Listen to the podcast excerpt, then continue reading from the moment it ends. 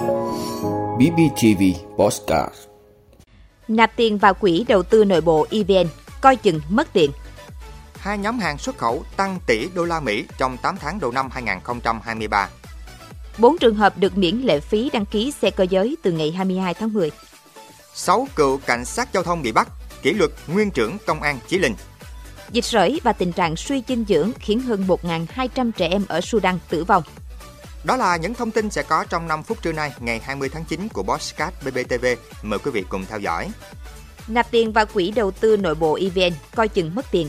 Thưa quý vị, Tập đoàn Điện lực Việt Nam EVN vừa cho biết website có tên Quỹ đầu tư nội bộ EVN lấy logo của Tập đoàn Điện lực Việt Nam EVN và các thông tin lịch sử hình thành các dáng giả mạo EVN. Đáng chú ý, trang web này kêu gọi người dùng mạng đăng ký tài khoản, nhập mật khẩu và nộp tiền vào Quỹ đầu tư nội bộ EVN với lãi suất cao, lợi nhuận tăng lên chỉ sau 15 phút đầu tư.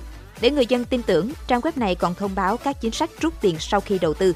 Tuy nhiên, EVN khẳng định website quỹ đầu tư nội bộ evn.com hoàn toàn là web giả mạo thương hiệu, nhãn hiệu của EVN. Tập đoàn này khẳng định website này không phải của EVN cũng như của bất cứ đơn vị thành viên nào của EVN. Trang web này đã sử dụng một số nội dung hình ảnh, logo gây hiểu nhầm là ấn phẩm thông tin thuộc EVN, ảnh hưởng đến quyền lợi của khách hàng khi sử dụng các thông tin tại trang web này. EVN cũng cho hay, qua theo dõi, tập đoàn này nhận thấy tình trạng giả mạo thương hiệu nhãn hiệu EVN đã diễn ra nhiều lần trong thời gian qua. Vì vậy, EVN khuyến cáo khách hàng dùng điện và người dân nâng cao cảnh giác, tránh để bị hại hoặc bị lợi dụng vào mục đích xấu. Hai nhóm hàng xuất khẩu tăng tỷ đô la Mỹ trong 8 tháng đầu năm 2023.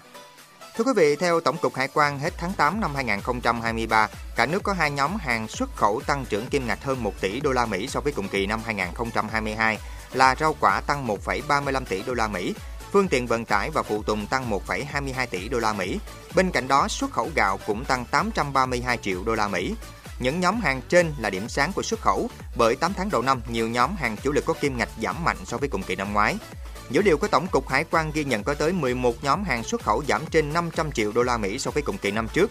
Trong đó 6 nhóm giảm tỷ đô, gồm điện thoại các loại và linh kiện giảm 6,21 tỷ đô la Mỹ, dệt may giảm 3,79 tỷ đô la Mỹ, máy móc, thiết bị dụng cụ và phụ tùng giảm 3,23 tỷ đô la Mỹ, giày dép các loại giảm 3 tỷ đô la Mỹ, gỗ và sản phẩm từ gỗ giảm 2,7 tỷ đô la Mỹ, hàng thủy sản giảm 1,83 tỷ đô la Mỹ.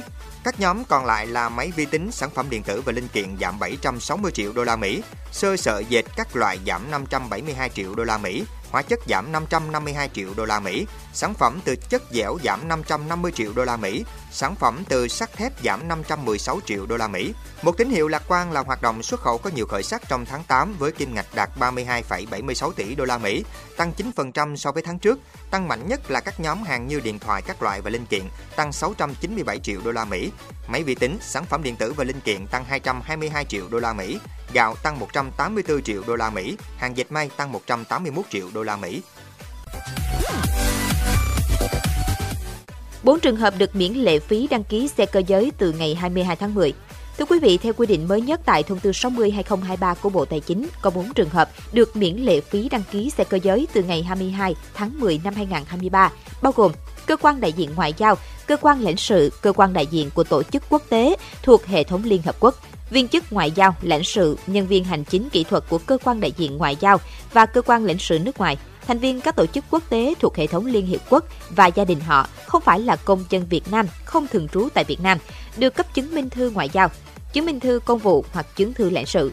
Cá nhân tổ chức nước ngoài khác không thuộc đối tượng nêu trên nhưng được miễn nộp hoặc không phải nộp lệ phí theo cam kết quốc tế, điều ước quốc tế Việt Nam là thành viên hoặc thỏa thuận quốc tế giữa bên ký kết Việt Nam với bên ký kết nước ngoài. Trường hợp này, cá nhân tổ chức phải cung cấp bản chụp cam kết quốc tế, điều ước quốc tế hoặc thỏa thuận quốc tế, xe mô tô ba bánh chuyên dùng dành cho người khuyết tật. 6 cựu cảnh sát giao thông bị bắt, kỷ luật nguyên trưởng công an Chí Linh. Thưa quý vị, Ban Thường vụ tỉnh ủy Hải Dương vừa quyết định thi hành kỷ luật ông Lê Văn Thoan, Ủy viên Ban Thường vụ Thành ủy, Bí thư Đảng ủy Công an thành phố Chí Linh, Nguyên trưởng Công an thành phố Chí Linh. Theo quyết định của Ban Thường vụ tỉnh ủy Hải Dương, ông Thoan với cương vị Bí thư Đảng ủy, trưởng Công an thành phố Chí Linh chịu trách nhiệm người đứng đầu đối với vi phạm của tập thể Ban Thường vụ Đảng ủy Công an thành phố Chí Linh. Ông Thoan đã buông lỏng lãnh đạo quản lý, thiếu kiểm tra giám sát để đảng viên, cán bộ, chiến sĩ thuộc quyền quản lý vi phạm pháp luật trong thực hiện nhiệm vụ được giao, gây hậu quả nghiêm trọng, tạo dư luận xấu trong cán bộ đảng viên và nhân dân, làm giảm uy tín của bản thân và tổ chức đảng, cơ quan, đơn vị. Ban Thường vụ tỉnh ủy Hải Dương quyết định kỷ luật bằng hình thức cách chức ủy viên Ban chấp hành Đảng bộ thành phố Chí Linh nhiệm kỳ 2020-2025 đối với ông Thoàn. Trước đó, vào ngày 8 tháng 2, cơ quan cảnh sát điều tra công an tỉnh Hải Dương đã khởi tố vụ án, khởi tố bị can, bắt tạm giam 6 nguyên cán bộ thuộc đội cảnh sát giao thông trật tự, công an thành phố Chí Linh. Theo đó, ngày 4 tháng 2, nhóm cán bộ chiến sĩ này trong quá trình làm nhiệm vụ đã dừng nhiều ô tô để kiểm tra nồng độ cồn, nhưng sử dụng máy đo nồng độ cồn không phải do Bộ Công an cấp. Các bị can bị điều tra về tội lợi dụng chức vụ quyền hạn trong khi thi hành công vụ xảy ra vào ngày 4 tháng 2 tại thành phố Chí Linh. Tòa án nhân dân tỉnh Hải Dương đã xét xử kết án những người này.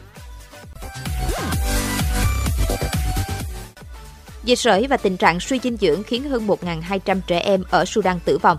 Thưa quý vị, Cao ủy Liên Hợp Quốc về người tị nạn UNHCR vừa cho biết hơn 1.200 trẻ em dưới 5 tuổi trong 9 trại tị nạn ở Sudan đã tử vong trong 5 tháng qua do sự kết hợp chết người giữa dịch bệnh sởi và tình trạng suy dinh dưỡng. Sudan rơi vào tình trạng hỗn loạn kể từ giữa tháng 4, khi căng thẳng âm ỉ giữa quân đội Sudan và lực lượng hỗ trợ nhanh bắn quân sự bùng nổ thành nội chiến. Hơn 2,5 triệu người đã rời bỏ nhà cửa, trong đó có hơn 1 triệu người vượt biên sang tị nạn ở các nước láng giềng của Sudan. Cuộc chiến đã tàn phá hệ thống chăm sóc sức khỏe của Sudan, với nhiều bệnh viện và cơ sở y tế không còn hoạt động. Nhiều người dân Sudan phải di dời đang mắc bệnh sởi và bị suy dinh dưỡng. Nhiều người Sudan tản cư đến Nam Sudan và Ethiopia cũng mắc bệnh sởi và bị suy dinh dưỡng. Tình trạng suy dinh dưỡng cấp tính ở trẻ em đã được báo cáo ở Tchad, nơi có số lượng người tị nạn Sudan lớn nhất kể từ khi xung đột bắt đầu diễn ra. Quỹ Nhi đồng Liên Hợp Quốc cũng cảnh báo hàng ngàn trẻ sơ sinh có thể chết ở Sudan vào cuối năm nay vì không được tiếp cận việc điều trị y tế. Quý vị đã luôn ủng hộ các chương trình của Đài Phát thanh truyền hình và báo Bình Phước. Nếu có nhu cầu đăng thông tin quảng cáo ra vặt, quý khách hàng vui lòng liên hệ phòng dịch vụ quảng cáo phát hành số điện thoại 02713 887065. BBTV, vì bạn, mỗi ngày.